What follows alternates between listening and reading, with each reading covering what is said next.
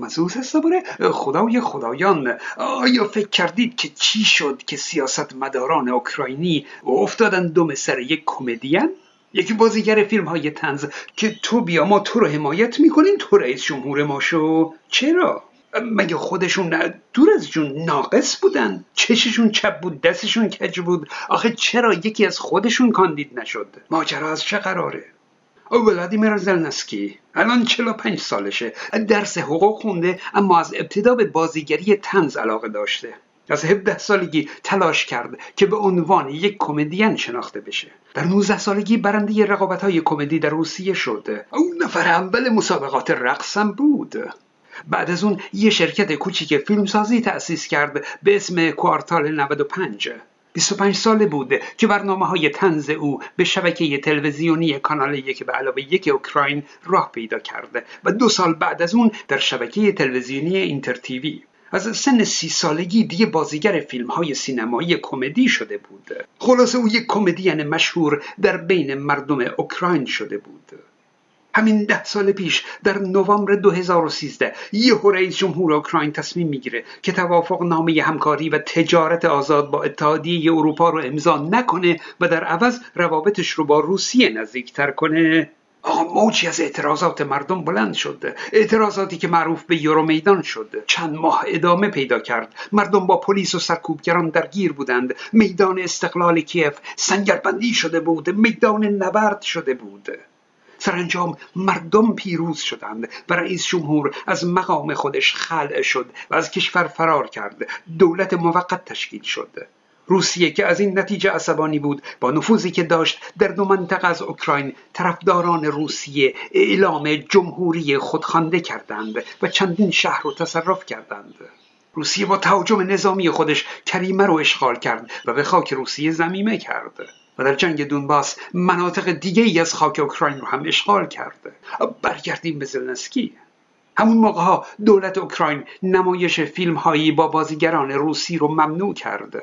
خب در فیلم های زلنسکی بازیگرهای روس هم بودن. اینه که عملا پخش برخی فیلم های او ممنوع می شده زلنسکی به ممنوع‌التصویر کردن بازیگران روس اعتراض کرد اما فایده ای نداشته از طرف دیگه روسیه هم پی برد که شرکت فیلمسازی کورتال 95 که مال زلنسکی بود به ارتش اوکراین کمک مالی کرده. برای همین پخش فیلم های زلنسکی رو در روسیه ممنوع کرد. خلاص زلنسکی از دو طرف ضربه خورده سال بعدش زلنسکی یه سریال تنز ساخته به نام خادم ملت.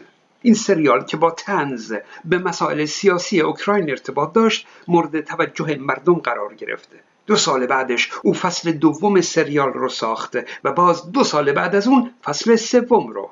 داستان سریال از این قرار بود که یک معلم تاریخ سر کلاس درس مدرسه به فساد در اوکراین بد و بیرا میگه و قر می‌زنه. نگو یکی از دانش آموزان تخص مدرسه از اون معلم تاریخ فیلم می‌گیره و می‌ذاره توی اینترنت. خلاصه کار به جایی می‌کشه که مردم اون معلم تاریخ رو به عنوان رئیس جمهور خودشون انتخاب می‌کنند. خب بازیگر نقش اول همون معلم تاریخ خود زلنسکی بود. اون معلم تاریخ خلاصه یواش یواش یاد می‌گیره که چی کار باید بکنه و تصمیم می‌گیره که فساد دولتی رو از بین ببره. سال 2019 با پخش فصل سوم این سریال خادم ملت جدی جدی داستان این سریال به واقعیت بدل میشه. شرکت فیلمسازی کورتال 95 یک حزب سیاسی درست می‌کنه با نام خادم ملت. و همون سال زلنسکی وارد رقابت های انتخاباتی برای ریاست جمهوری میشه و سرانجام در دور دوم انتخابات در مقابل پروشنکو رئیس جمهور میلیاردر اوکراین با بیش از 73 درصد آرا او رو شکست میده و خودش رئیس جمهور جدید اوکراین میشه. پس از اون اگرچه زلنسکی از ابتدا به دنبال صلح و آشتی با روسیه بود اما خواست روسیه چیز دیگه ای بود. روسیه تصمیم گرفت که همه جانب کشور اوکراین رو اشغال کنه. حتی برای اشغال اوکراین از خاک کشور بلاروس هم استفاده کرد. در فوریه سال گذشته در 2022 روسیه از سه طرف شرق و شمال و جنوب به اوکراین تهاجم نظامی کرد. اینجور مواقع کشورهای اطراف از قبل از شروع درگیری به مقامات اون کشور پیشنهاد پناهندگی سیاسی میدن. حتی خود امریکا به زلنسکی پیشنهاد پناهندگی داد. یعنی زلنسکی می‌تونست فرار کنه پناهنده بشه و جون خودش رو حفظ کنه. اما زلنسکی تصمیم گرفت که در مقابل ابرقدرت شرق مقاومت کنه. پس مردم اوکراین خواست که در یک بسیج عمومی به دفاع از خاک میهن به پا خیزند و تا پای جان در مقابل تجاوزگران روس مقاومت کنند. خودش هم لباس رزم پوشید و از جنگ فرار نکرد. اون بازیگر برنامه های تنز الان دیگه نماد وطن پرستی و مقاومت مردم اوکراین شده بود. محبوبیت او در بین مردم اوکراین به 90 درصد مردم رسیده بود. قصد ندارم که از جنگ روسیه و اوکراین بگم چون قبلا در کلیپ 366 به اون پرداختم. اون موقع فقط ده روز از آغاز جنگ روسیه و اوکراین گذشته بود. الان بیش از یک ساله که گذشته روسیه ناتوان از بزانو در آوردن اوکراین به اشغال مناطقی از شرق اوکراین بسنده کرده. اما اوکراین تسلیم نشده و مقاومت مردم همچنان ادامه داره. برگردیم ببینیم چرا زلنسکی. آیا توی اوکراین دیگه کسی سیاستمدار نبود که برای اداره کشور بهتر از یک بازیگر باشه؟ آیا کسی بهتر از اون نبود؟ خب واقعیت اینه که برای حکومت داری فقط سیاستمدار بودن کافی نیست. حاکم باید یک مقبولیت اجتماعی داشته باشه. باید بتونه اعتماد مردم رو جلب کنه و رأی اونها رو داشته باشه تا به عنوان نماینده مردم و وکیل مردم مملکت داری کنه. این بخشی از دموکراسی هست. هر کسی این اقبال رو نداره که بتونه اعتماد مردم رو جلب کنه. باید مردم او رو به خوبی بشناسند و او رو دوست داشته باشند. باید مردمی باشه محبوب باشه. در میان سیاستمداران حرفه اوکراین کسی به محبوبیت زلنسکی نبود. با اون سریال تنز سیاسی هم که درست کرده بود خلاصه به هر شکل اعتماد مردم رو جلب کرده بود. بیشتر از اون سیاست مداران یعنی بخت و اقبالی که او برای پیروزی در انتخابات ریاست جمهوری داشت سیاست مداران دیگه نداشتند. خب آیا واقعا این روش مناسبی هست که بتونیم بهترین فرد رو برای اداره مملکت پیدا کنیم؟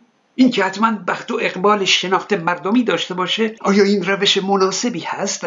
پاسخ اینه که خیر اما منطقی هست چون هر روش دیگه ای میشه دیکتاتوری. در دموکراسی جز رأی مردم هیچ راه دیگه ای نیست. مردم هم به کسی رأی میدن که او رو بشناسند و او رو دوست داشته باشند و البته نظراتش رو هم قبول داشته باشند.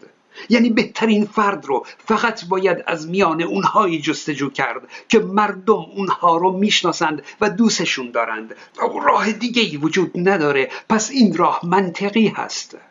حالا مردم چه کسانی رو می‌شناسند؟ خیلی ها از بازیگر تا فوتبالیست بگیرید تا هر کس دیگه که به هر نحوی معروف شده باشه. از این عده مردم بعضی هاشون رو خیلی دوست دارند. اصلا مهم نیست که به چه روشی مردم اونها رو شناختند. مهم نیست که به چه واسطه ای مردم نسبت به اونها شناخت پیدا کردند. بلکه فقط مهم اینه که مردم اونها رو شناختند و دوستشون دارند. فکر کنم گرفتید که چه نتیجه ای می‌خوام بگیرم. آیا اینکه طرف باباش کاری بوده مثلا شاه بوده آیا این برای او فضل و کرم حساب میشه؟ خیر. اما همین می‌تونه کافی باشه که مردم او رو بشناسند و اگه باباش رو دوست داشته باشند خودش رو هم دوست دارند. این طبیعیه. کسی می‌تونه رهبری یک اپوزیسیون رو به دست بگیره که مردم او رو دوست داشته باشند و البته نظرات او رو هم قبول داشته باشند. حالا چه به خاطر فوتبال چه به خاطر بازیگری چه به خاطر شاهزاده بودن اون دیگه مهم نیست. مهم اینه که فقط چون این کسی می‌تونه به مردم کمک کنه که به خواسته هاشون برسند. بهترین کسی رو که مردم او رو دوست دارند و می‌تونن بهش اعتماد کنند و حرفاش و نظراتش رو قبول دارند او می‌تونه رهبری اپوزیسیون مردم رو به عهده بگیره. خب حالا اگه کسی رو می‌شناسید که بهتر از شاهزاده می‌تونه پرچم اپوزیسیون رو به دست بگیره و بهتر از شاهزاده محبوب و مورد قبول مردم ایرانه بگید. ما هم بریم ازش حمایت کنیم بلکه زودتر از شر این کوفتی ها خلاص شیم. ما که فرد بهتری پیدا نکردیم. کانال های من رو فراموش نکنید. من زئوس هستم.